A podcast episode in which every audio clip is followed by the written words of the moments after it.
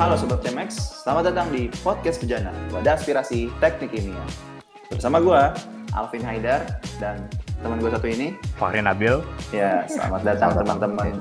Selamat pagi, siang, sore, malam buat seluruh Sobat CMX yang ada di seluruh Indonesia maupun seluruh dunia. Oh, hari Oh, ini... Gue internasional nih. Hari ini gue bersama, nah, udah pada ngeliat iklan dan poster ya. Judulnya hari ini adalah Diskusi Panas bersama Fire Engineer. Oh, ini menarik dari judulnya ya. Jadi, mumpung sekarang lagi panas-panasnya juga nih, udara, cocok banget nih kalau kita diskusi seru dan hangat bersama para praktisi nih. Salah satunya seorang pekerja keras, seorang fire engineer yang sudah bersama kita, Kak Ardi. Wih. Halo Kak Ardi. Sama Halo teman-teman. Halo Kak Ardi. Ya, Eh, jadi hari ini kita kedatangan tamu spesial ya. Sebelumnya kita nih memang selalu ada tamu spesial. Tapi kemarin tuh tamu spesial kayaknya orang-orang yang nggak expert-expert banget ya kayaknya. Sekarang kita Iya, internal cem. Kalau boleh jujur internal cemak sebenarnya. Jadi, Jadi- kesannya tuh kayak kita tuh ngomong sendiri gitu. nah sekarang kita akhirnya Iya. mendapatkan tamu yang diundang ya dan pastinya pulang kita antar gitu ya karena udah di rumah. Oke, jadi ini ada Kak Ardi. Jadi Kak Ardi ini teman teman kita pas lagi di kuliah juga dan sekarang satu kerjaan sama aku di sebuah perusahaan IPC. Dan sesuai titelnya, Kak Ardi ini adalah seorang fire engineer dan seorang process safety engineer. Nah, mungkin pada udah pada penasaran nih kayaknya apa sih nih kak ini ini bla bla bla mungkin ngeliat iklannya kok iklannya atau posternya kayak gitu yang jelasin fire engineer ya jadi penasaran gitu atau mungkin ada yang baru tahu kayak oh ternyata ada ya gitu peluang pekerjaan teknik kimia dalam hal keapi-apian ya maksudnya dalam hal fire gitu nah tahan dulu Keapi-apian teknik kimia ngapain nih Kak? Emang jadi damkar. ya makanya kita tahan dulu pertanyaannya Nah, itu contoh pertanyaannya. Kita Oke. tahan dulu, abis ini kita bakal langsung bertanya ke Kak Ardi. Oke, engine start.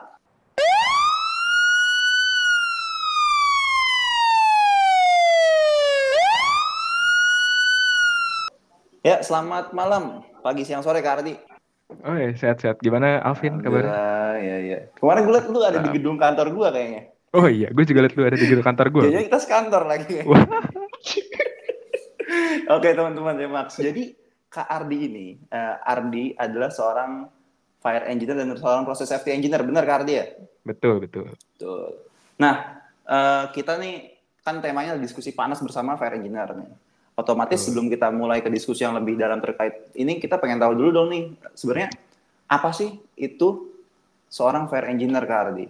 Jadi mungkin teman-teman sobat Cemax nih pada pengen tahu itu lingkup pekerjaan yang seperti apa dan apa itu fire engineer kalau boleh tahu. Oke. Fire engineer tuh kalau bisa diartiin secara harfiah itu ya seorang engineer yang tugasnya adalah me- melindungi orang, melindungi aset dan juga lingkungan dari eh, efek-efek yang terjadi akibat adanya fire atau api itu sendiri gitu. Nah terus kalau misalnya di breakdown lebih lanjut lagi, eh, kira-kira eh, kira-kira tuh ada ada empat ya. eh sorry ada ya ada empat ada empat hal penting yang biasanya tuh di dipelajari atau didalami oleh seorang fire protection engineer gitu. Oke. Yang pertama itu ada yang namanya active fire protection, terus yang kedua ada passive fire protection, terus yang ketiga itu uh, fire and gas detection. Nah terus yang terakhir ini ini tuh baru-baru ini ya apa? Uh, baru-baru ini jadi berhubungan uh, sama fire protection engineer yaitu proses safety gitu. Oh, Oke. Jadi tadi melindungi sebuah pekerjaan yang parts of melindungi aset, melindungi lingkungan, dan melindungi proses itu sendiri ya Kardi ya? Melindungi Baik. orang, aset, dan lingkungan. Berarti sebenarnya nggak jauh beda sama ini ya dia, sama proses safety ya? Mirip-mirip ya? Iya, Ada irisan kali ya. betul betul. Ada Makanya irisan tapi da- tapi secara awam gue pahaminya fire itu ya fokusnya ke fire gitu loh, nggak atau eh, event yang betul lain betul gitu. betul. Makanya Hmm. sekarang tuh banyak banyak yang job desk fire protection itu digabung juga sama proses safety gitu. Hmm. Jadi nggak nggak Wah, cuma double role dong. eh, nggak nggak double role nggak ya. double role sih cuma apa ya lebih ke Hmm. extended kali ya. Jadi nggak Oke. double cuma Oh. ditambah gitu job desk. Atau mungkin gini ya, eh, nuntut skill sedikit skill proses safety gitu ya. Betul, harus ada betul. model eh, harus ada modelnya dikit ya. Betul. Ya mungkin paham Masjid Hazob dikit mungkin ya. Betul. Kayak gitu. Hmm. eh ya kurang lebih kayak gitu sih. Karena oke. Nah, mungkin bisa ntar eh, Alvin boleh nanya-nanya lagi terkait irisan antara proses safety sama fire. Oh, oke, ini menarik sih. Oke, aku kan baru tahu nih di pas oke lah fire engineer. Aku jujur pun baru tahu saat aku pertama kali masuk ke dunia kerja gitu. Dan kebetulan di perusahaan kita ini memakai bahasa fire engineer. Tapi kalau boleh tahu, oke lah, mungkin namanya bukan fire engineer, tapi secara peran itu udah ada lama nggak sih di dalam dunia industri kimia atau industri teknik kimia fire engineer itu? Oke, jadi ini kalau lihat dari Wikipedia ya, kalau dari sejarah, kalau dari sejarah fire engineer itu sendiri tuh udah ada dari zaman Romawi kuno katanya. menarik. Waduh. Waduh. Zaman Romawi kuno. Menarik. Jadi- Jadi sejarahnya tuh katanya Wow. dulu pas zamannya Romawi kuno itu dipimpin sama Kaisar Nero. Jadi tuh kota di apa di kekaisaran Romawi kuno tuh kebakaran. Oh, oke, Nah, oke. nah si Kaisar Nero ini memerintahkan orang untuk membuat kota itu, tapi kotanya itu diproteksi sama pasif uh, fire Hmm. protection gitu. Nah itu Oke. katanya kalau dari Wikipedia sejarahnya kayak gitu ya. Nah cuma uh, kalau sejarah secara industrial sendiri uh, itu dimulai dari revolusi industri ya di abad ke uh, 20. Jadi ya karena adanya revolusi industri, adanya kebutuhan untuk memproteksi aset orang dan lingkungan itu, makanya eh, fire protection engine itu ada gitu. Hmm. Nah terus eh, lanjut lanjut lanjut sampai sekarang itu pada akhirnya ada yang namanya eh, National Fire Protection eh, Association atau yang biasa disebut itu NFPA. Itu jadi eh, dasarnya fire protection engineer ketika dia ingin merancang sesuatu yang berhubungan sama fire protection itu. Oke oke, semacam API, semacam ASME gitu-gitu ya, tapi untuk Betul. fire engineer. Menarik menarik nih. Jadi dari penjelasan Kaf, penjelasan Ardi nih, yang gue tangkap sebenarnya fire engineer nggak ya justru melawan api ya dia, bukan perlu Betul. menggunakan api untuk melawan api ya, Betul. bukan ya? Jadi jadi sebenarnya fire engineer itu nggak bermain api tapi bermain air. Oke. namanya bukan water engineer. Kenapa? Eh, ini sedikit eh OT, tapi kenapa namanya bukan water engineer ya? Menurut kenapa? Ya, bukan. Kur- mungkin kurang serem kali ya kalau water. Ya juga kali ya. Jadi iya ya, kalau water mungkin mikirnya kayak mengolah air gitu kan. Iya, betul. Tapi kalau fire mengolah api untuk agar apinya tidak besar lah bahasa gitu kali ya. Ya, ya, masuk akal. Nah, nah, tadi Ardi nih ngomong bahasa-bahasa canggih lah kayak aktif, pasif, fire protection, fire gas detection, sama proses safety ya sedikit tadi. Nah Oke. tadi kebetulan kita pengen tahu nih di, hmm, mungkin sobat cepat juga penasaran ya. Oke lah kita tahu kebayang nih kerjaannya adalah mencegah api. Tapi dari penjelasan Kak Ardi tadi mungkin bisa sedikit dijelasin kak kayak active fire protection, passive fire protection, dan gas detection tuh pada akhirnya dalam pekerjaan Kak Ardi kakak ngapain dengan itu gitu. Nah itu Oke, boleh tahu oke. gak? Oke, oke. Jadi sebenarnya ada hal lebih basic lagi ya sebelum kita bahas ke empat hal tadi. Oh, Sebenarnya kan eh, kalau nggak salah tuh Cemak sudah pernah ngepost juga terkait segitiga api ya. Wih, udah pernah dong. Nah, iya. Jadi segitiga api itu ada apa aja, Vin, kalau boleh tahu, Vin? Ada ada penyulutnya, ignitionnya.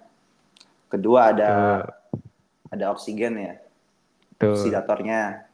Ketiga ada sumber apinya. betul. Iya, Oke. oke.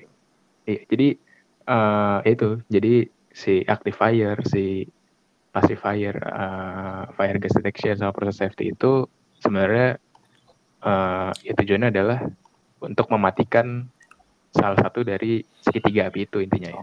Kalau by basic ya, buat lebih memahami fire engineer, jadi dalam pekerjaannya adalah kita berusaha untuk memotong atau mengkat salah satu dari tiga titik eh, tiga segitiga api ya dia. Berarti gitu ya? Betul, betul. Oke, Iya, kayak gitu. kebayang, kebayang. Oke. Jadi mungkin teman-teman sobat cemek bisa cek juga postingannya. Ini udah cukup lama ya tentang segitiga api. Sembari cek postingan lama. Oke. menarik. Oke, ini disebutin aja deh bantuin ya buat mereka buat sobat CMX. Jadi segitiga api itu ada oksigen, bahan bakar sama energi percikannya itu ya, sulutannya itu. ya kita review tadi Jadi sedikit lah ya. ngangkat salah satunya api nggak mungkin ada. Betul. Tuh. Betul. Oke. Nah. Lanjut dari situ tadi nyambung ke aktif pasif gimana di itu? Oke, oke. Nah, jadi ketiga ketiga hal eh keempat hal tadi itu punya fungsi masing-masing. Nah, kalau actifier itu actifier protection itu artinya dia eh, memadamkan api secara aktif ya, itu ditranslate gitu. Oke, ya, iya, Gimana iya. gimana cara memadamkan api secara aktif itu? Nah, itu bisa menggunakan beberapa media-media gitu. Hmm, Media yang paling umum itu yang paling gampang itu adalah air gitu. Oke.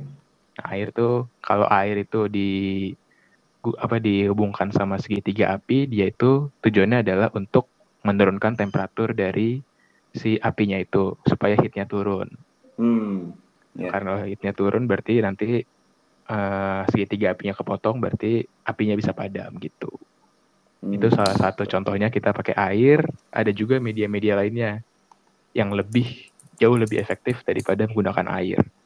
Contohnya itu eh, kalau misalnya kita eh, mau memadamkan eh, kebakaran yang diinisiasi oleh eh, bensin atau turunan-turunannya. Nah itu kita Hmm. bisa gunakan namanya foam. Oke.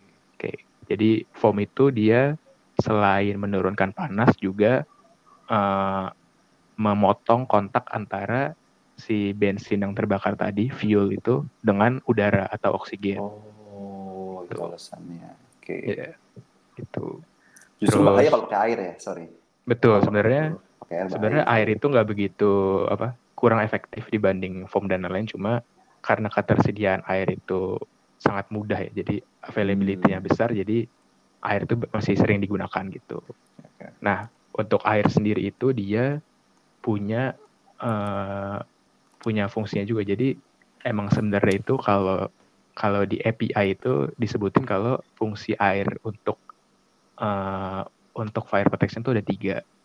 Yang pertama itu untuk extinguishment atau pemadaman. Itu yang Mhm. tadi yang tadi aku sebutin ya Oke. untuk nurunin panas dan lain-lainnya sampai apinya mati. Lalu ada juga untuk eh, exposure protection. Exposure protection ini itu jadi misalnya di satu plan proses itu ada dua tangki, tangki A, tangki B. Oke. Nah, si tangki A ini tuh kebakaran. Cuma eh, biasanya ketika tangki A itu kebakaran kita nggak eh, nggak memadamkan, eh kita nggak apa ya nggak nggak makin nggak nyiramin api ke eh nggak nggak nyir- nggak nyiramin air ke tangki A Hmm. karena nggak efektif tadi gitu. Makanya kita biasanya kita eh, dinginin si tangki B yang sebelahnya itu supaya tangki B-nya itu nggak ikut kebakar juga. Oke, masuk akal. Hmm, Itu namanya iya exposure sih. protection Masuk protection. ya. Gitu. Hmm. Ya mungkin ibaratnya kayak kalau di rumah gitu ya, misal amit-amit ninggalin minyak sampai nyala gitu minyaknya kan kebakaran, ya kalau ada panci di sebelahnya pinggirin pancinya biar nggak ikut panas gitu ya. Betul. Gitu. Dan kita tentu saja nggak mau nyiram air ke minyak yang panas ya. Iya benar lah. Itu nambah bakar ya. Iya, ya coba aja Iya. goreng ikan di dapur gitu kan, nyiprat aja kayak gimana gitu. Apalagi minyaknya kalau udah membara. Tapi bukan fire engine yang ngirim airnya kan di lapangan. Sorry, sorry, bukan. ya. Bukan. Tapi itu ya udah bagus loh. Sebenarnya nanti orang ngira gitu kan. Gue bayangin kalau eh, mungkin Ardi di keluarganya ditanyain pas lebaran fire engineer, kamu ngapain? Kamu damkar gitu. Ada yang pernah nanya gitu nggak? Oh belum sih kebetulan. Oh, betul, betul. Belum Oke. ya. Oh ya. Nah terus Bukan satu lagi ya. tuh ada lagi satu lagi selain extinguishment sama uh, exposure protection itu ada juga cooling. Oke, cooling, cooling. Iya. Hmm. Pasti. Cooling Pak, itu ya sebenarnya mirip-mirip sama exposure protection dia mendinginkan itu, mendinginkan tapi nggak sampai apa ya uh, mendinginkan apinya supaya apinya itu nggak merembet ke mana-mana gitu. ya. Hmm. Tapi nggak sampai uh, nggak sampai apinya mati. Karena Jadi biasanya- sering- gimana? Jadi biasa itu kalau contohnya kayak yang di ini kayak yang dulu kebakaran di di Balongan itu kan apinya gede terus kan. Terus Hmm. pokoknya itu sempat viral gitu ada ada yang apa ada, ad- di belakangnya tuh ada api membara gitu terus ada orang yang wawancara oh ini nggak apa-apa kok gitu apinya apinya under control gitu Hmm. Nah itu karena emang metode metode apa untuk extinguish apinya tuh kayak gitu. Jadi kita nggak matiin api dengan cara nyiramin air terus-terusan, tapi kita Hmm. matiin api dengan cara nunggu fuelnya habis gitu. Oh, emang Hmm. tapi ntar pasti pasti habis ya, Balik- pasti balik bisa ke mati. Iya. segitiga, ya, pasti Iya. habis. Hmm. Balik lagi ke prinsip segitiga api kan. Oke oke oke. Jadi Tapi dan disiram- ini juga ya dan yang dikatakan oleh sorry dan yang Oh. dikatakan oleh reporter itu berarti ada benernya itu ya apinya terkendali. Cuman mungkin Betul. orang awam itu nggak ngerti Hmm. tentang apa yang lu bilang jadi dikiranya oh apaan sih terkendali di belakang masih membara gitu. Iya gitu. Tapi ternyata terkendali itu ya beneran. Iya itu Emang terkendali. strategi memadamkan apinya seperti itu ya. Betul. Hmm. Oke oke. Strateginya begitu ya. Oke. Nah, lu memperkirakan itu berarti ya Kalau yang di pelumpang itu kemarin gimana tuh gitu juga nggak? Oh itu kalau pelumpang gue kurang ngikutin sih. Cuma ya harusnya sih eh, secara umum metode untuk extinguishment tuh kayak gitu untuk memadamkan api, terutama apalagi api yang berhubungan sama apa yang berasal dari eh, oil dan turunannya harusnya kayak gitu sih. Tapi kalau gue siram terus boleh gak di?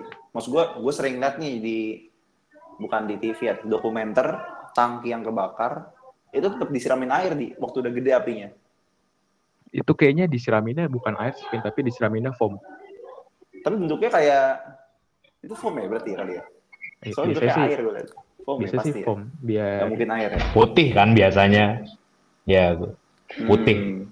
Oke, oke, oke. gue sering lihat juga sih video-video kayak gitu ada tangki terus disiram fluida putih gitu kan yang tinggi yang pakai selang yang gede banget itu kan. Itu Ya, foam itu foam. putih kok. Kalau air masih bening. Hmm, oke oke oke. Oke. Oke, lanjut tadi. Jadi itu tadi ya mengontrol api dengan apa ya? Mengontrol arahnya, mengontrol perambatannya gitu ya. Hmm. Eh, tapi gue masih belum kejawab sedikit nih. Tadi gue tanya kan, tapi bukan lu kan yang nyiram api. Berarti bukan lu yang menyiram sebagai seorang fire engineer, bukan lu yang nyiram apinya. Eh, bukan, Bukan, nyiram bukan. airnya. Bukan. Peran lu adalah di situ ngapain tuh berarti? Maksud gue, Jadi oke. lu, lu ngitung gitu atau? Oke oke. Nah jadi eh kalau peran fire engineer ya, terutama di di EPC itu adalah itu apa? Mendesain apa? Ya engineer merekayasa gimana caranya eh kebutuhan kebutuhan air yang kita gunakan itu cukup ketika ada eh, kebakaran Oh, gitu. Oke, masuk, masuk, masuk. Oke, oke, oke. Kebayang, kebayang, kebayang, kebayang, kebayang. Siap, siap, Jadi siap, bukan siap. bukan yang nyiramin, yang nyiramin itu biasanya dari tim damkar atau dalam karya. kalau kalau dari apa dari plannya mungkin tim eh, emergency response emergency timnya gitu ya. response. Oke, oke, oke, menarik. Jadi segala hal yang berkaitan dengan kebutuhan untuk perlindungan, lu yang tahu konsumsinya gitu berapa Iya. kira-kira. Iya. Dan kita mendesain apa misalnya eh, equipment A ini tuh cocoknya diproteksi pakai media apa sih gitu hmm, oke, oke. kebayang, kebayang. terus berapa banyak sih contohnya kalau misalnya kita mau kayak air tuh berapa kita butuh berapa liter nih buat memadamkan si Hmm. equipment A kalau misalnya terjadi kebakaran gitu Potensinya berarti lu yang cari juga tuh. Misal ini potensi kebakaran nih, ini enggak. Ini potensi Nah. meledak nih, ini enggak gitu. Nah, kalau untuk masalah potensi itu, itu makanya sekarang itu fire protection itu digabung sama proses safety gitu. Karena Oh. karena di karena eh, sekarang ini tuh eh, untuk mendesain fire protection kita biasanya pakai eh, risk based assessment. Nah, di mana risk based assessment itu didapatnya dari eh, proses safety. Mungkin contoh yang paling umum itu risk based assessment tuh biasanya didapat dari eh, FERA atau Fire and Explosion Risk Assessment. Oh. Ini harus yang kuliah pada ingat nih, ya teman-teman mahasiswa. Sekitar aku ini pernah dipelajari, iya gak di istilah Vera Iya, ada betul. salah. Di matkul Ada, safety diajarin. Aku safety diajarin. Ya, iya, iya, iya. Nah, itu. Oh, jadi acuannya dari situ. Betul. Jadi eh, Hmm. di Vera itu tuh dia mengkalkulasi tuh berapa sih potensi terjadinya. Contohnya itu eh, pool fire tuh berapa apa frekuensinya, frekuensi terjadinya berapa. Oke. Terus apa jet fire berapa frekuensinya gitu. Nah dari situ kita bisa ngelihat eh, mana nih equipment yang perlu diprotek. Contohnya perlu diprotek untuk cooling, untuk exposure protection dan lain sebagainya. Oke, oke, oke. Tadi mungkin sedikit nih ke Ardi nih. Di, tadi kelewat dikit kali ya. Tadi pasif Oh fire iya, detection sama pro safety mungkin sedikit aja. Itu gimana Oke, oke. gambarannya? oke. Jadi kalau tadi active fire itu apa, memadamkan api secara aktif ya dengan media-media yang ada, yang tujuan utamanya untuk eh, memotong eh, fire triangle. Nah kalau eh, passive fire protection itu lebih ke eh, ini lebih ke menjaga asetnya. Jadi Hmm. Contohnya itu adalah misalnya tadi ada tangki A sama tangki B kebakaran. Oke. Eh, passive fire protection itu bukan menjaga eh, tangkinya supaya tahan dari api, tap- tapi menjaga strukturnya supaya strukturnya itu enggak eh, kemakan sama api. Itu jadi pada Oh. akhirnya aset aset yang aset loss-nya itu nggak begitu besar gitu. Hmm. Jadi fokusnya bukan menghilangkan api tapi menjaga agar saat Iya. dia dimakan hmm, pasif ya, Iya. pasif makanya ya. Oke oke. Oke, oke. Jadi apa passive fire protection itu lebih ke eh, mit, eh, mitigasi ya bahasanya, yang udah Mitigasi terjadi risiko. gitu. Hmm, Iya, iya, yang iya, udah- ada risiko yang berkurang. Ya, yang udah Paham. terjadi supaya nggak lebih apa nggak lebih eskalasinya nggak lebih besar lagi gitu, Oke oke oke oke. gitu. Nah jadi biasanya kalau di passive fire itu yang diproteksi bukan equipment-equipmentnya, tapi biasanya yang lebih sering diproteksi itu adalah eh, struktur-strukturnya gitu. Hmm. gitu. Kalau gue di ruangan nih, misal nih, ini berarti jangan-jangan juga kerjaan fire engineer nih. Gue di Hmm. Nah, ruangan hotel, di atasnya sering ada tuh kalau ada asap, air-air mancur keluar. Itu Oh. fire engineer gak? Itu juga bagian iya, dari, ya iya, jadi- sprinkler, ya sprinkler. Iya, sprinkler system itu juga masuknya ke ini ke active fire. Aktif berarti ya, oh karena dia Hmm. ngilangin api. Oke. Iya. Pasif adalah melindungi agar struktur tidak, ya Iya. betul betul. biasanya kalau pasif itu ya kalau misalnya di kalau di dalam ruangan tuh uh, ada yang namanya ex- apa explosion atau fireproof. Nah itu berarti si Hmm. temboknya itu di di coating sama material yang uh, fireproof gitu. Yang fireproof ya, Mm-mm. Itu contohnya kayak gitu. masuk akal. Oke. Kalau detection itu juga Nah. ente tuh berarti. Iya betul. Jadi kalau detection itu lebih ke uh, pencegahannya. Jadi kalau pas Hmm. kalau active protection itu pas apinya kejadian, kalau pasif itu pas eh, aftermath dari event kebakaran. Nah, kalau detection itu sebelum terjadinya api. Jadi jadi tujuan itu kita mencegah supaya eh, apinya itu terbentuk dari mendetek api atau fuel yang bisa menyebabkan terjadinya eh, fire event gitu. Oh, oke. Contohnya itu kita biasanya kalau di plan proses kimia itu kita pasang detektor. Ada flame detektor, ada gas detektor gitu. Flame detector, gas detector. Oke. Jadi ketika ketika contohnya kalau misalnya gas detektor ketika ada kebocoran gas di konsentrasi sekian LFL itu nanti ada alarm yang nyala gitu. Sorry, LFL mungkin audiens atau teman-teman Cimax ada yang lupa. Oh Lower iya, flammability Low limit ya. betul. Campuran minimum udara dengan fuel yang dapat menghasilkan api. Bener gak tuh? Betul, betul. Oke, oke. Lanjut, lanjut, lanjut. lanjut. Begitu. Ya, jadi Iya, iya, iya. ketika ketika flame detect eh ketika gas detector itu mendetek ada Hmm. kebocoran gas di sekian LFL jadi akan ada alarm dan nanti akan ada eh, biasanya kalau di plan itu ada namanya emergency response plan Emergency Entah. oke. entah itu plannya di shutdown entah itu unitnya itu di shutdown itu Hmm. tergantung dari ERP-nya gitu Sorry, ERP apa nih? Kalau ini gue nggak tahu. Makanya gue nanya. eh, emergency response plan Oh, emergency response plan. Oke, oke, oke. Siap, siap. Oke. kayak gitu Jadi Mungkin gitu ya kalau- ya. Menarik. Kalau contoh simpelnya di kehidupan kita itu kayak tadi di hotel tuh kan misalnya eh, temboknya fireproof, terus ada Hmm. sprinklernya, active fire protectionnya. Fire protection-nya. Nah kalau kalau apa gas fire fire and gas detection itu ada smoke detektornya gitu. Oh, oke. Hmm, ya Iya. bisa ada ya. Bisa di kantor-kantor ada. Jadi kalau misalnya apa kalau misalnya kita ngerokok atau apa di hotel kan asapnya naik tuh. Nanti Hmm. asapnya itu eh, menginisiate supaya si sprinklernya nyala dan ngeluarin air. Hmm, setuju, setuju. Benar-benar kayak gitu sistemnya. Jadi mungkin teman-teman yang lagi main ke hotel ya, bisa lihat ke atasnya. Coba sekarang lihat ke atas. Iya. Ada lampu dan mungkin ada sedikit sprinkler ya. Hati-hati teman-teman. Iya. Jadi itu bukan ini ya, bukan CCTV ya, bukan. Oke. Nah, ini kita lanjut nih Kak di, di. Jadi kan aku Oke. pernah sharing atau mungkin teman-teman cewek tahu nih kalau seorang proses engineer dalam EPC biasanya kita mendesain dan kita menghitung dan aku literally menggunakan Excel mostly kan. Boleh tahu nggak Hmm. kalau Kak di, di lu di kantor nih misal sebagai fire engineer perangkat piranti lunak apa sih yang lu sering pakai gitu? Atau jangan-jangan ada fitur khusus yang memang itu buat fire engineer doang dipakainya gitu? Hmm, oke. Mungkin sebutannya piranti Ya, yang kalau secara umum sih ya proprietary. sama kayak proprietary ya, ya. pakai Excel buat gitu-gitu. Oh, Excel ya. Iya.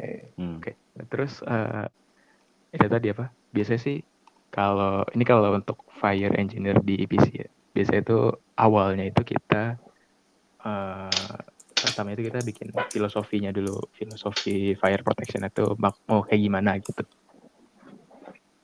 Nah, dari filosofi itu diturunkan jadi eh eh, kalkulasi untuk kebutuhan fire water, jadi Hmm. jadi kebutuhan fireproofing sama jadi eh, jumlah apa jumlah detektor yang diperlukan itu dari filosofinya gitu. Oke. Nah, kalau untuk biasanya sih yang butuh software lain itu ketika kita mendesain eh active fire protection ya. Jadi eh, kan biasanya kalau untuk active fire protection terutama yang basisnya air itu ada eh, yang paling penting itu pertama ada fire water pumpnya gitu. Fire water pump terus sama ada fire water tanknya juga. Hmm. kalau di active fire protection itu yang utama itu equipmentnya yang pertama itu ada fire water pump. Hmm. nah terus ada juga fire water tank atau fire water pond tergantung kebutuhannya. Oh, nah terus dari fire water tank itu didistribusikan fire waternya sama fire water pump itu ke eh, yang namanya fire water ring main gitu fire water Nah. Oke. Mm-mm. Oke, wah terus lupa juga jadi selain fire water pump tuh ada yang namanya joki pump juga. Jadi kalau fire water pump itu tujuannya mendistribusikan, kalau joki pump itu tujuannya untuk menjaga eh, tekanan di fire water ring main-nya itu. Gimana tuh maksudnya? Joki pump. Oke, jadi eh, oh terus lanjutin equipment lagi. Terus itu gue jelasin boleh. joki pump. Jadi kalau di kalau di fire water ring main habis itu ada equipment-equipment yang digunakan untuk eh, fire protection. Contohnya ada hidran, ada Hmm. fire monitor gitu-gitu. Oke. Jadi kalau berdasarkan eh, NFPA itu, eh, contohnya itu hidran atau fire monitor itu diaplikasikannya di tekanan eh, 7 bar untuk yang outdoor. Nah. Hmm. Karena tekanan 7 bar itu makanya biasanya si fire water ring main itu pressure-nya di maintain di sekitar ya di 7 bar atau 8 bar juga biar ketika eh, ada emergency langsung langsung bisa beroperasi tuh si hidran sama fire monitornya. Nah, itu fungsinya si joki pump untuk nge-maintain Hmm. eh, fire water ring main supaya ketika ada fire event nanti eh, equipment-equipmentnya bisa kita gunakan gitu.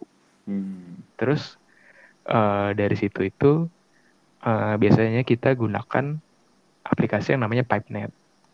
Ya, jadi PipeNet ini tuh bisa digunakan yang pertama itu buat eh, buat tahu eh, tekanan di fire water pump tuh berapa gitu. Karena yang Hmm. yang tadi gue bilang kan eh, di hidran atau di fire monitor tuh biasanya kita gunakan apa operating pressure 7 bar. Nah, si PipeNet itu bisa ngitung mundur. Kalau misalnya kita butuh 7 bar di hidran, nanti di fire water pumpnya berapa gitu. Oke.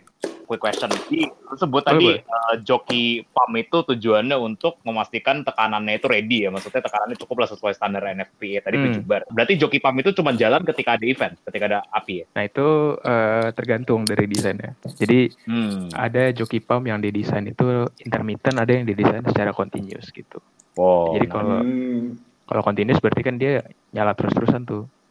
Hmm. Cuma kalau intermittent ya berarti ketika misalnya kita buka hidran nih. Buka hidran 7 bar terus tekanan di eh, ring mainnya turun nanti baru joki pumpnya nyala gitu. Hmm. Oke. Soalnya gue bayangin semakin air yang ngalir ketika ada event itu kan berarti ada pressure drop tuh kan baru tuh jokinya Hmm. dinyalain Nah, ya itu. imbang gitu ya. Oh oke oke. Got it. Oke. Nah, Oke. banyak juga equipment yang Oke. ternyata ya, Ria. Maksudnya Iya. equipmentnya banyak juga gitu. Ya tapi kalau dengar dibandingin proses, dockingnya memang kenapa Fit? ya tipikalnya beda ya alat prosesnya. Iya, beda sama proses. Selain air ada foam. Ada lagi gak tadi jenis-jenis lain selain foam atau air? Hmm. Mostly Eh, air foam sebenarnya. Kalau apa? Kalau yang umum di oil and gas sih sebenarnya air sama foam. Kalau Oke. foamnya eh, itu di apa? Jadi kalau foam pakai air juga. gitu, nggak nggak foam doang. Hmm. Kalau awalnya itu dari foam. konsentrat nanti dicampur sama nah dicampur sama air itu ada rasionya itu diatur sampai ya diatur sama NVA biasanya itu tiga persen atau sekian persen tergantung kebutuhan foamnya. sama tergantung jenis yang mau diproteksinya. Nanti keluar dari situ namanya foam solution. Oh, yang dipakai kebakaran itu adalah foam solution itu jadi bukan foam langsung dipakai gitu, tapi foam dicampur air dulu Oke. Oke. Bayang, bayang. Soalnya kan biasanya ada serbuk Mungkin kering ya, serbuk kering biasanya. hmm. Kalau di Nah, mungkin yang lain yang ada yang bentuknya serbuk.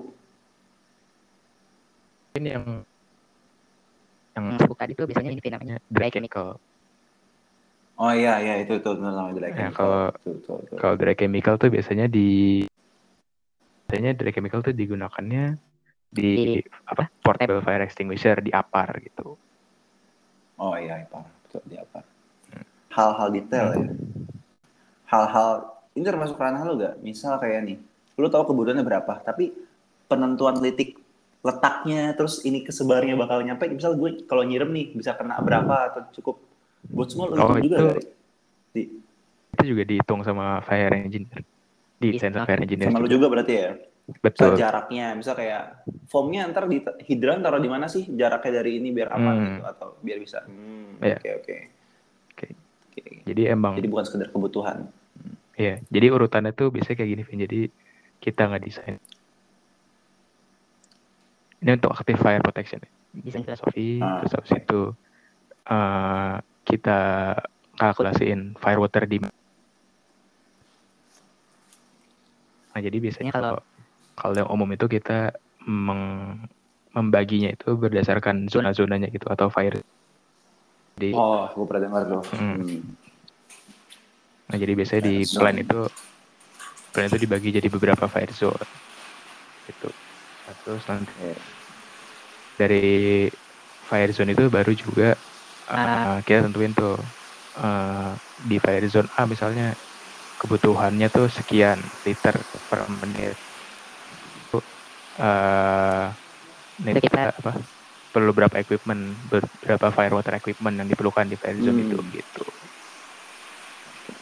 Terus dari situ baru kita lihat fire equipment yang udah kita tentuin jumlahnya itu dipasangnya di mana biar bisa mengcover apa semua apa mengcover fire zone itu gitu. Wah, ini informasi sangat banyak dari Ardi ya. Ini mungkin buat para audiens bisa sambil ngeteh ngopi, merenung sejenak lah untuk menangkap apa yang disampaikan ke Ardi tadi. Ini tadi mungkin filosofi ya. Ini aku mungkin mau sampaikan juga ke teman-teman ya. Mungkin jangan mikirin tadi kan Kak Ardi sebut bahas tuh desain filosofi. Oke, buat teman-teman mungkin yang agak awam dengan ini. Jadi desain filosofi itu bukan berarti kita memikirkan apa itu api gitu, bukan memikirkan apa. Bener ya? Bukan ya, bukan kan ya. Jadi Kita di- definisi, dari segitiga api. Apa itu api? Apa itu segitiga Iya. api? Udah undang-undang aja Jadi, gitu ya. desain filosofi itu ke lebih ke arah cara ya dia. The way Iya. of you solve something kayak misal cara ngitung, misal desain filosofi sebuah uh, hidran, berarti cara ngitung kebutuhan hidran itu gimana sih secara filosofinya gitu ya? Gitu ya? Betul, betul. Jadi Iya, iya. eh, ya kita kan tadi apa? Tadi tuh udah ada tuh equipment equipmentnya. Itu kita eh, define lebih detail aja kayak misalnya eh, hidran tadi eh, berapa sih kita mau pressure-nya tuh di di keluaran hidran tuh berapa sih gitu. Iya, Terus iya. oh iya kap- kayak gitu betul. ya terus kayak misalnya eh, ketika ketika equipmentnya itu ada di area congested atau susah diakses. Nah itu tuh kita pakai apa sih gitu urutan Hmm. priority-nya gitu. Ah, Biasanya kalau misalnya kalau misalnya di dekat jalan kita bisa pakai hidran. Cuma kalau misalnya apa agak jauh atau sulit diakses kita pakainya water spray gitu. Nah, ini menarik nih. Oke, oke. Oke ya. Itu sedikit tambahan tuh terkait desain filosofi. Jadi ntar jangan Iya. dulu teman-teman. Jadi bukan mengartikan apa itu pompa menurut filosofi. Iya, bukan. Tapi ada benernya juga ya, kita ngelihat secara hierarkial, secara kebutuhan itu sebenarnya filosofis juga gitu. Jadi itu penting buat Hmm. teman-teman. Oke. Dari penjelasan Ardi ini gue lihat saat lu kuliah tekim pun pasti kepake semua nih di. Iya gitu. Maksud gua beberapa matkul pasti kepake dengan ini karena beberapa relatable dan gue pernah kayaknya waktu kuliah pun ngelakuin hal yang kayak ngitung kebutuhan air tuh kayaknya pernah lah sih dia atau form atau Hmm. Fairzone pernah. Bener gak tuh? Kalau memang implementasi dari apa yang lo dapat saat kuliah tuh banyak eh, ada yang ke- banyak yang kepake lah sekitar tekim di sini di fi- sebagai Mungkin- seorang fire engineer. Mungkin kalau yang paling kepake tuh yang paling kepake mungkin mekanika fluida kali. Oh, oke. Wah, ini menarik nih. Iya, Mekanika Mekanika fluida fluida. ya? Iya. Hmm. karena kan eh yaitu nanti output dari apa sebenarnya kan ya meskipun secara teknisnya kita nggak ngitung ulang tuh bilangan Reynolds dan lain sebagainya karena udah dihitungin pipenet cuma ya pipenet itu hitungannya berdasarkan mekanika fluida gitu Hmm. jadi jadi ketika misalnya jadi kalau di NFPA itu ada restriction atau ada batasan untuk velocity apa firewater itu berapa nah itu kita pakai itu terus nanti kita bisa dapat ukuran pipanya berapa gitu itu kan Oke. basisnya dari mekanika fluida ya. Oh iya iya betul. Nggak jauh-jauh lah ya dari mekanika fluida. Ya, Ya, ya jadi mungkin yang paling sebenarnya mirip aja sama HISIS kan, gimana nggak harus ngerti hitungan detailnya, rumus detailnya, tapi at least ngerti input outputnya apa gitu kan. betul ya Hmm. ya ngerti apa ya ngerti ngerti hubungan-hubungan aja sih kayak misalnya Iya. ya kalau kecepatannya makin gede ukuran pipanya makin gede juga gitu Hmm, iya iya iya. Biar friction loss-nya berkurang, berarti pipanya juga digedein gitu misalnya. Iya, gitu. DP-nya nggak nyampe. Oke oke. Jadi penting ya teman-teman ya, Anda Hmm. belajar mekanika fluida di kelas. Karena ya mungkin nggak cuma fire ya, kayaknya banyak ya. Setelah Iya. gue cari mekanika fluida banyak Iya. banget ya. Ngitung-ngitung apa sih, contohnya kebutuhan head atau eh, pengen tahu nih pompa bakal kavitasi atau enggak. Iya, iya mekanika fluida. Kalau proses safety kan kita ada tuh matkul keselamatan kerja, itu kepake juga berarti? Kepake lah ya. Kepake sih. Eh, mungkin kalau proses safety, oh ya, tadi kan eh gue sebutin kan tuh untuk ini ya, yang actifier. Nah, Hmm. kalau di proses safety itu lebih beragam lagi software kan. Oh, oke oke. Jadi ada yang ada yang namanya eh DNV Fast, terus sama safety itu yang umum digunakan ya. Itu jadi basis untuk eh Vera yang tadi gue sebutin. Hmm. sama bisa juga buat QRA. Nah, cuma di di tempat saya bekerja sekarang tuh software itu belum ada. Jadi biasanya Hmm. si proses safety ini kita eh, minta bantuan third party gitu untuk mengerjakannya. Oke. Cuma ya itu third apa? party ini yang punya lisensinya gitu ya. Yang punya Ya, lisensi mereka yang-. Mereka mungkin Yang punya nerima software. pesanan. Ya, mereka nerima pesanan simulasi dari company lain gitu. Iya, nggak cuma simulasi doang sih, tapi sampai report-reportnya juga gitu. Ada gitu ya? Hmm. Banyak banyak. Soalnya Banyak dulu gue kira semua sih company EPC atau engineering in general itu semuanya in-house. Ternyata nggak juga ya. Ada yang di outsource juga gitu-gitu ya. Iya banyak. Hmm. Oke. Menarik, menarik. Hmm. Ya jadi itu ya apa? Ya mungkin kalau proses safety itu sering bergelutnya di fast atau safety gitu. Hmm. Itu jadi apa? Yang yang wajib untuk dipelajari lah kalau mau mendalami proses safety bagus bagus. Nah terus lanjut ke pertanyaan Alvin tadi eh, terkait kuliah safety berguna atau enggak untuk proses safety jawabannya berguna. Hmm. Ya karena dulu kan contohnya kita kan ada eh, tubes QRA gitu. Iya. Nah itu ya berguna lah sebagai basic kita untuk eh, apa ya untuk tahu eh, untuk tahu terkait contohnya itu adalah frekuensi yang dianggap masih di range alarm gitu. ada Oh, juga- alarm ya ya ya ingat Hmm. ada alarm. Ada juga yang kita belajar terkait apa eh, dispersi gas yang belum dispersion itu. Yang kalau gas bocor tuh dia dispersinya kayak gimana sih gitu. Hmm, yang plum sama apa tuh temennya? Ya pokoknya ingat lah gue. Ya itu. Iya, nah, iya. ya. Itu yang Jadi- simulasinya pakai Aloha nggak sih? Nah ya, Aloha itu versi gratisannya dari Fast Hmm. itu. Oh. Jadi- Jadi di Fast tuh lebih di lebih detailkan lah gitu terkait thermal eh terkait gas dispersion dan lain sebagainya gitu. Oh, lu ngelakuin juga tuh berarti di gas dispersion. Nah kalau gas dispersion tuh yang ngerjain si itu tadi si Third party third party, heeh. karena Hmm. karena di kantor saya belum ada softwarenya ya. Ya, semoga kantor lu bisa punya ya. Amin. Eh, tapi Iya. relatable-nya nanti saat lu dapat data itu, yang lu lakukan adalah lu bisa tahu apanya. Misal, oh gue tahu nih dispersinya gerakannya ternyata gocekannya gini lah. Nah, setelah itu lu tahu gimana gitu. Oke. sebagai seorang fire, apa yang melakukan saat lu tahu dispersion gasnya ternyata gini gitu.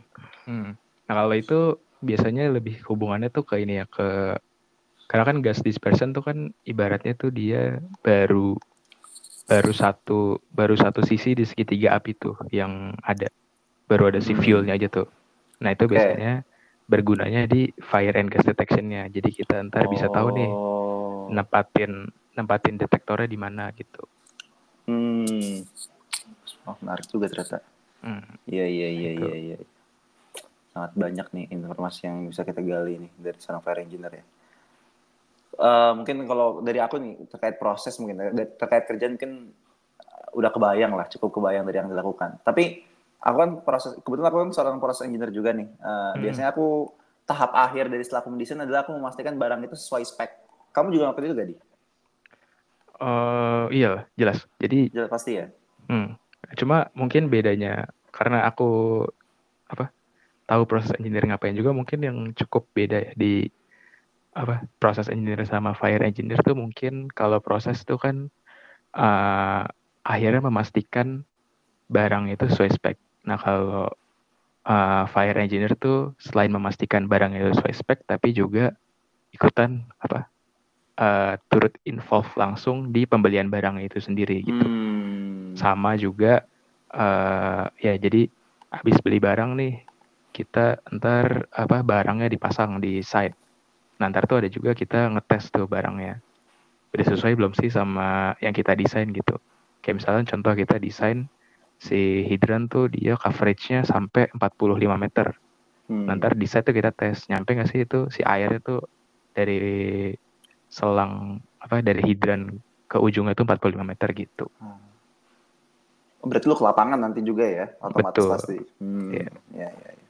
Oke, itu yang jadi yang jadi apa pembeda yang cukup ini ya beda dari proses dan fire engineer kalau proses tuh di bagian apa procurement dan construction itu sangat uh, involved juga gitu Hmm, jadi kalau fire involve banget lah di belanjanya gitu.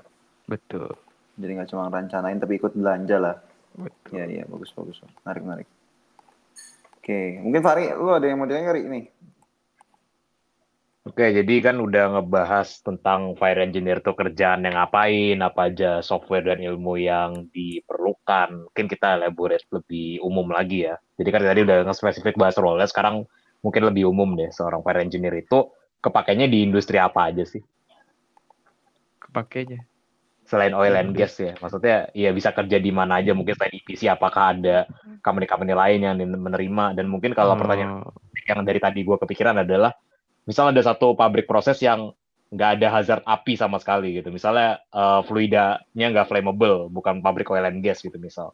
Itu masih diperlukan nggak seorang fire engineer itu uh, jawabannya sih pasti ya karena Hmm. yang pertama setahu gua apa ya eh fluid apa proses apa pla- proses plan yang nggak ada flammable gasnya kayaknya nggak ada kali ya atau ada ya, Ya, mungkin gue nggak nemu sih proses plan Hmm. yang nggak ada yang nggak ada flammable atau combustible gasnya karena pasti yang pertama semua plan tuh pasti butuh energi kan energi itu Hmm. biasanya kalau untuk proses plan tuh dari diesel atau dari fuel gas. Nah itu itu pasti eh, itu kan diesel dan fuel gas itu kan combustible atau flammable liquid. Nah jadi tetap perlu tuh eh, fire protection gitu. Itu yang pertama. Oh yang utility kedua ya, ya juga sih. Ya mm. terus yang walaupun nggak ada fire hazardnya langsung ya. Contohnya mungkin pabrik semen ya. Itu kan pabrik semen pabrik semen itu kan apa sih? Fitnya itu kan kayak klink apa sih? Eh, batu kapurnya itu kan nggak flammable Hmm. tapi kan ada batu baranya tuh kan Iya, tapi kan dia ada proses, ada proses burningnya juga Bakti. dan lain-lainnya gitu. Hmm. Hmm. Iya. Terus mungkin uh, mungkin yang yang nggak berhubungan sama sekali kayak proses contohnya tuh data center gitu ya. Nah itu tuh tetap perlu juga fire protection gitu. Justru Hmm. sekarang-sekarang ini banyak uh, banyak itu apa fire protection untuk indoor building terutama tuh Oh, data center gitu-gitu gitu. Nah, iya itu juga ya. Biasanya kalau untuk indoor building itu mereka untuk uh, active fire protection itu dia selain pakai sprinkler mereka juga pakai yang namanya uh, fire suppression system tuh. Hmm. Berarti Jadi Hmm. lu bisa aja bisa aja dong lu ngerjain project bangunan bukan project pabrik. bisa bisa Pakai. Oh bisa ya? Bisa, Oh. Bisa di perusahaan properti gitu ya. Hmm. Iya, bisa, bisa. Iya, iya. Fire iya, suppression. iya. Oh, bentar, bisa ya. BUMN card Iya. ya. Oh, gitu ya. Fire Hmm. suppression ya, gue pernah denger nih. Kebetulan karena company gue dealing dengan refrigeran, jadi gue tahu salah satu eh, apa sih fluida yang dipakai dalam fire suppression itu refrigeran gitu nggak salah tuh. Karena refrigeran itu Hmm. indah. Jadi pakai itu Iya. ya. Jadi Hmm. eh, kalau yang umum itu untuk fire suppression. Jadi eh, ini kenapa bedanya ada yang pakai sprinkler, ada yang pakai fire suppression. Jadi Oh. kalau kalau fire suppression tuh dipakai karena eh, dia nggak nggak apa ya nggak bereaksi sama barang-barang Elektronik. electrical gitu ya nggak barang-barang Iya, electrical Ntar gitu. kan. Terus gue baru ingat juga nih dari NFPA kan, ah, entah dari NFPA atau apa ya, gue baru ingat dari matkul safety dulu ya. Kan kategori api itu beda-beda kan tergantung fuelnya gitu oh kan. betul betul Api oil and gas sama api dari elektronik gitu. Misal Betul, dari data center atau mungkin pabrik baterai itu kan api dari lithium kan Hmm. beda tuh. betul, Jadi betul. makanya diperlukan eh, diperlukan fire suppression system itu. Jadi apa sih api yang nggak boleh sama sekali kena air gitu kan? Iya, ya, Hmm, jadi oke. karena juga. tadi karena tadi Fahri jelasin jenis api gue jelasin dikit kali ya. Nah, jadi kalau di Oh, NFPA kalau di NFPA itu ada beberapa jenis api ya. Eh, ada beberapa kelas api, ada kelas A, B, C, D, sama K. Oh, Kak. Nah, jadi kalau kalau A itu api biasanya api-api rumahan atau api-api kantor, eh, itu biasanya dari kayu atau dari kertas dan lain sebagainya. Nah, terus kalau kelas B itu dari dari turunan-turunannya oil and gas, misalnya diesel, kondensat, atau bensin dan uh, teman-temannya itu kelas B.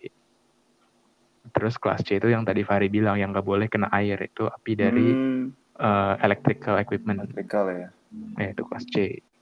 Nah terus ada lagi kelas D itu yang tadi Fahri sempat bilang juga itu dari uh, metal-metal, contohnya uh, lithium atau dari uh, magnesium gitu. Jadi kelas D itu biasanya untuk metal-metal yang reaktif terhadap api. Nah terus yang terakhir kelas K ini uh, unik juga sih karena kelas K itu digunakan untuk api yang di dapur. Contohnya Hmm. dari minyak-minyak gitu-gitu. Nah, itu kelas K. Gitu. Minyak minyak iya sih. Mm. Bisa. Nah. Kalau yang tadi fire suppression system itu itu dia memproteksi uh, fire class C karena uh, medianya itu jadi media yang digunakan tuh biasanya ada yang namanya uh, inert gas. Jadi biasanya itu pakai nitrogen atau uh, bisa juga pakai halokarbon. Halokarbon tuh Hmm. nama komersilnya yang sering digunakan tuh uh, FM200 sama Novec. FM 200 sama Novec. Mm-mm. Jenis chemical ya. Ya, itu yang paling umum digunakan di fire suppression system. Hmm. Oh menarik ya. Tidak menghantarkan listrik, tidak menyebabkan. Gue baca di Google nih. Tidak menyebabkan korosi dan ramah Iya. lingkungan. Hmm. Jadi katanya kalau kalau ngetesnya tuh gitu apa gini Vin. Jadi di di wadah yang yang full sama FM200 contohnya Hmm. kita bisa main bisa main HP tuh di di tempat itu. HP-nya nggak rusak gitu. Oh gitu. Mm-mm, Jadi bisa- buat nge Oh. buat ngecek itu kayak gitu. Ah. Emang kalau nggak pakai, emang kalau yang bukan FM 200 main HP kenapa HP rusak. Ya, ya contohnya kalau misalnya air apa apa kalau misalnya kita nyelupin HP ke air kan airnya Oh, iya, HP-nya iya, rusak iya. kan. Iya iya Hmm. iya. Hmm. Iya. Oh, Oke oke FM 200. Tapi FM 200 kan colorless juga ya dia tapi ya. dia. Iya, colorless. Hmm. Tapi kerasa Kayak nggak kan maksud? karbon kan. Kera- kerasa Karbon kera- kalau disemprot? Kerasa kerasa. Kerasa ya? Oh Kerasa. iya iya. Siapa tahu kan lu semprot udaranya nggak kerasa kan bisa. Hmm, hmm, Oke, bisa. oke. Kerasa, Fen. Eh, gue company gue tadi ya dealing dengan refrigeran, gue tahu. Soalnya gue sambil baca-baca juga FM 200 itu itu ya, dia termasuk HFC dia. Iya, Hidrofluorokarbon. Hmm. Jadi, chemically dan physically itu ya kayak refrigeran yang ada di AC. Oh iya, ini Kardi juga. Emang Nih, di inert emang eh, apa ya nggak beracun gitu kalau lu ngirup ya nggak bakal langsung mati kayak H2S gitu tapi kerasa beda lah aroma udara tuh kalau ada refrigeran bocor Tapi itu ada ini juga ya, Pak. Jangan apa? Jangan pas FM 200-nya discharge, ada orang di situ juga karena eh, Oksigennya. Karena Itu di di- NFPA karena di Iya. NFPA juga ada apa? Ada maksimum Ah. concentration-nya gitu supaya nggak menyebabkan orang itu fatality gitu. oh, oke oke. Iya, wajar lah. tapi juga ini bukan karena toxicity deh. Gue juga sering lihat eh, SDS buat eh, material kayak FM 200 tuh kayak kayak refrigeran gitu ya.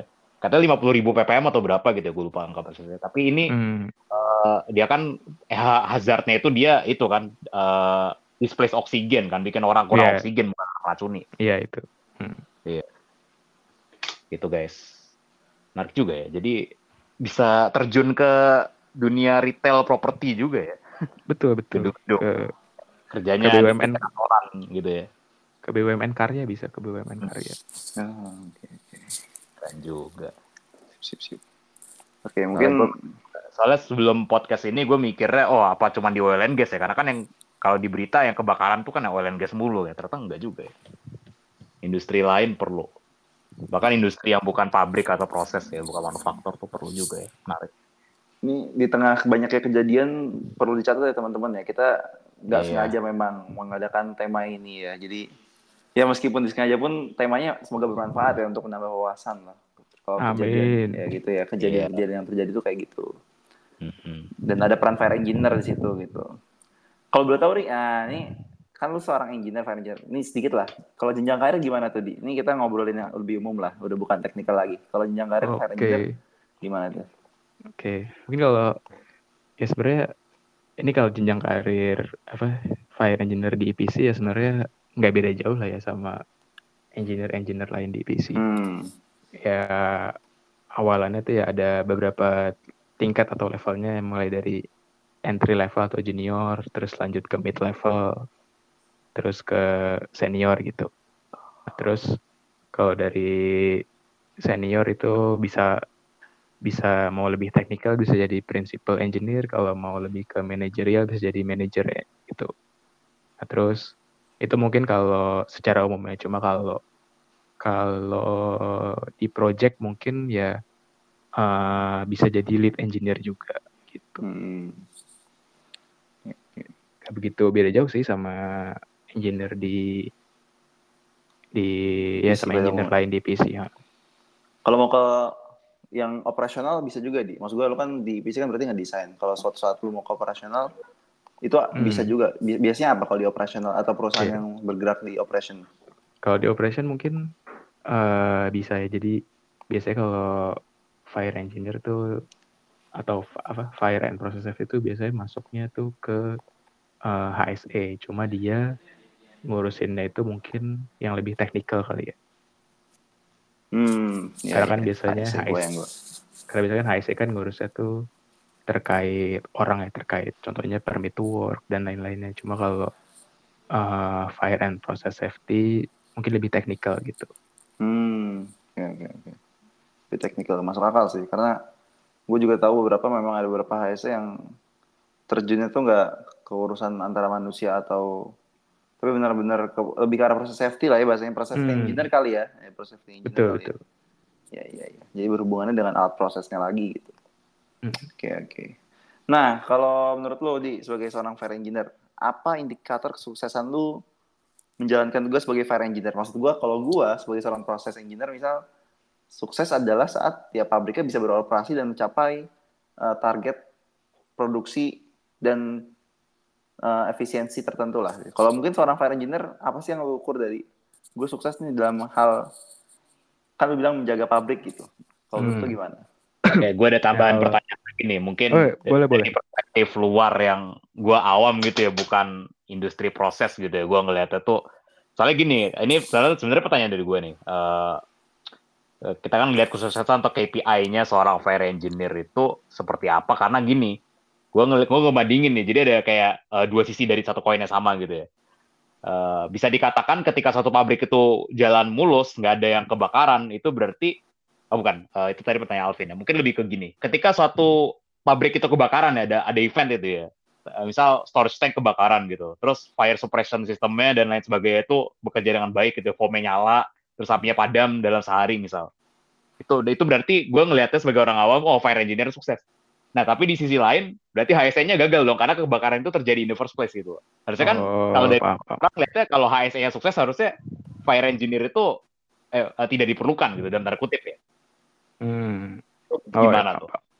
Oke. Indikatornya apa kalau gitu?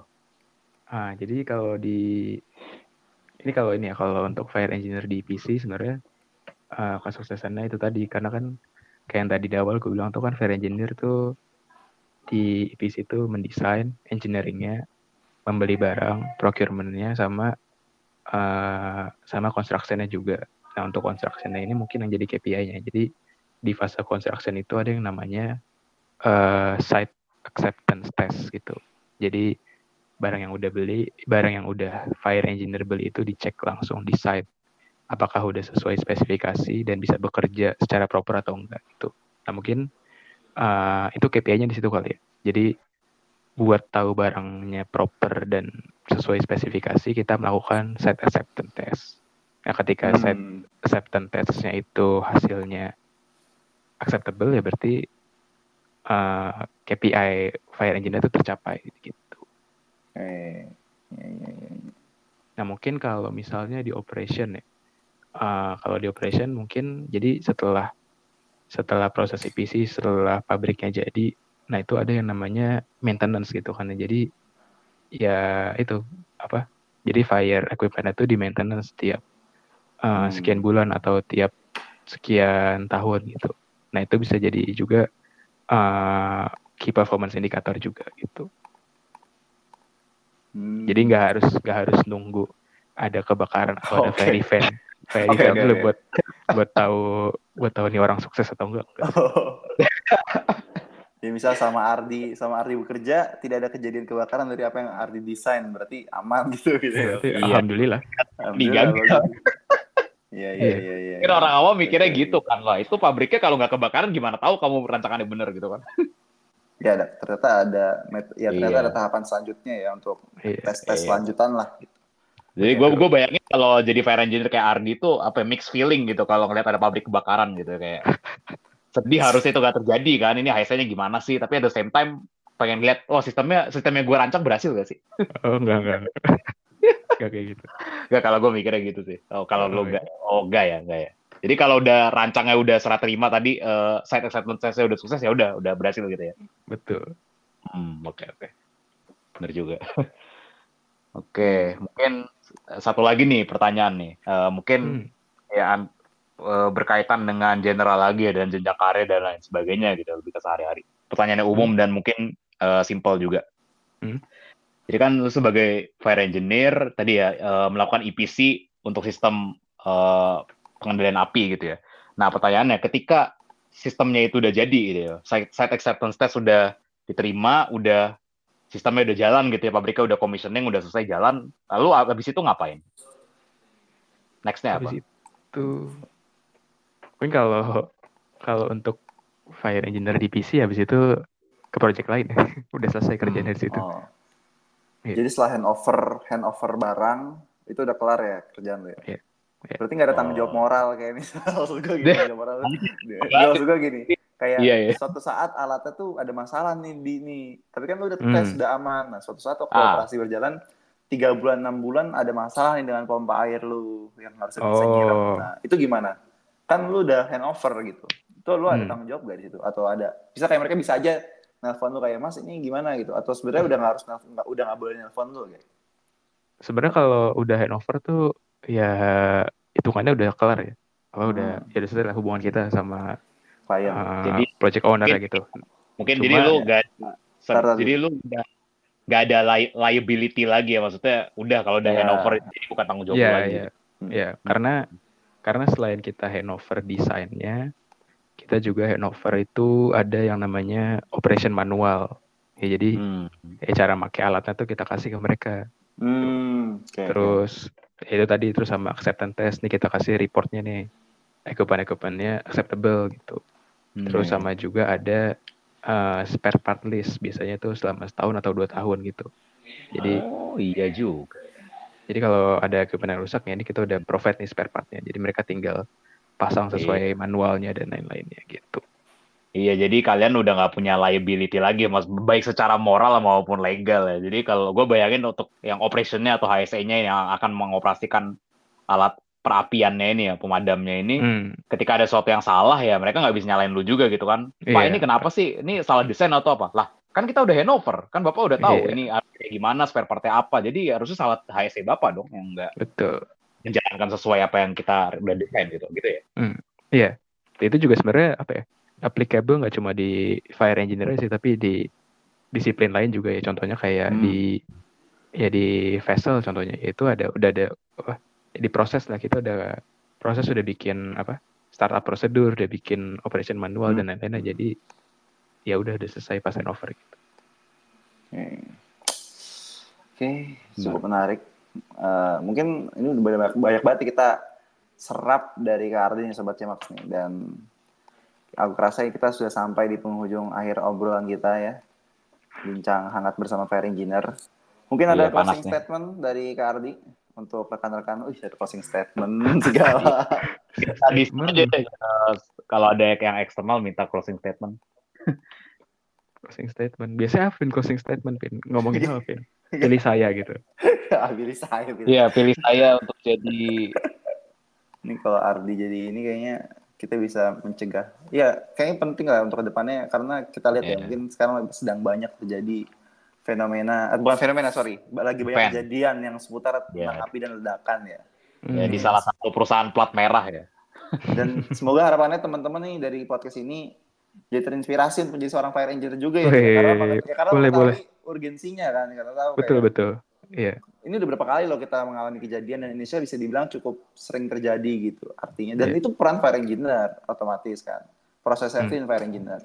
Harapannya yeah. teman-teman banyak terinspirasi dan mungkin nggak ya dapat insight lah kalau ternyata peluang karir seorang teknik kimia itu bahkan bisa berurusan dengan hal yang berhubungan dengan pemadam kebakaran gitu kayak firefighter itu keren juga kan iya ya. kan kerja buat merancang fire suppression di gedung gitu kan hmm, itu keren kantoran sih. gitu ya yang kelihatannya bukan pabrik tapi ada peran pros, uh, chemical engineer di sana gitu ya.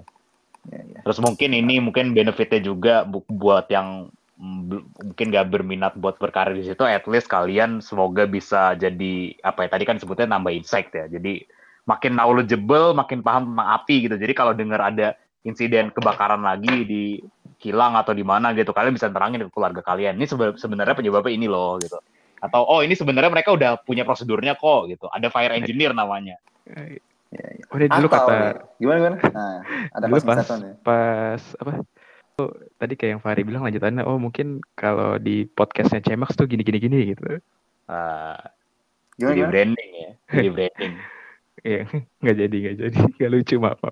Oh, gue pernah denger nih podcast Cemax jadi kak penyebabnya ini, ini terus Yo, uh, di Yo iyo iyo. Ya, tapi kita belum bahas bencana, kayaknya menarik ya. Ntar kapan-kapan tuh. Nah, itu bisa jadi episode baru lah. Iya, ntar kita datangin ahli spesialis Ardi misalnya untuk suatu case. Eh, iya, jadi ntar, jadi lu bukan narasumber tapi pendapat ahli. Jadi kayak kita lagi, Wah, misalnya lagi ILC, kita datangin Mahfud MD gitu. Buset. Jadi bener gak nih Pak gitu? Iya. bener gak Pak Ustadz? Gue jadi kardile saya yang napas dong. Kita Oke, ini gue gua lanjut dulu closing statement kali ya. Jadi teman-teman, okay. ya. Iya ya, tadi tadi kata aja. Ini buat closing statement aja dikit. Uh, Oke okay, teman-teman, jadi setelah dengar apa yang diceritain Kardi sebagai seorang fire engineer, harapannya ini juga dapat memantik kesadaran teman-teman tentang bahaya yang terjadi dalam dunia kerja dan uh, sekitar teman-teman kerja lah bahasanya gitu. Misal di industri lebih aware terhadap ada api dan gimana. Dan tadi kan Karin sempat cerita juga tuh tentang kayak kelas-kelas api dan cara iya. ngirimnya. Nah, jangan sampai teman-teman nanti nggak yeah. aware gitu. Ada api, uh. ternyata apinya dari fuel, siram pakai air atau ada listrik, ada api, teman-teman siram pakai air. Kan nggak nggak yeah. nggak seperti itu gitu. Jadi harapannya teman-teman lebih aware ya. lah. Iya, jangankan di pabrik, di rumah aja. Lagi iya, masak gitu kan, apinya ada minyak uh, dipanasin lupa tinggal nyala terus siram air kan nggak mungkin Semoga yeah. dari podcast ini kalian udah dapat pengetahuan sehingga kalian tahu at least ya cari apa aja atau cari atau telepon damkar gitu. Jangan melakukan sesuatu yang ya kami sudah bilang di sini jangan lakukan gitu. Ya, landaskan segala sesuatu dengan ilmu dulu lah dalam mengamalkan sesuatu ya. Uh, Mantap. Ilmu dulu sama amal ya. hmm. Adab iya. sebelum ilmu, ilmu sebelum amal lah. Bahasanya gitu Iya, lah. Jadi sebelum coba paham, sebelum coba mademin api harus paham segitiga api dulu ya. Oh, Oke. Mantap. Ya oke. Mungkin sekian dari kita. Eh, terima kasih Ya. buat teman-teman sobat Cemaks yang udah mendengarkan dari awal dan bersabar untuk mendengarkan. Semoga ini menjadi eh, bermanfaat dan menambah pengetahuan. Salam dari aku Alvin dan Fahri. Ya, dan terima kasih juga buat eh, Ardianto yang sudah bersedia untuk eh, hadir di sesi ini dan berbagi pengalaman, insight, ilmu yang berguna buat Makasih audiens kita. Oh iya, belum Mantap. makasih. Makasih juga Alvin dan Fahri udah mengundang saya. Siap. Ditunggu lagi di bejana berikutnya ya teman-teman. Podcast Iya. bejana, wadah aspirasi teknik kimia.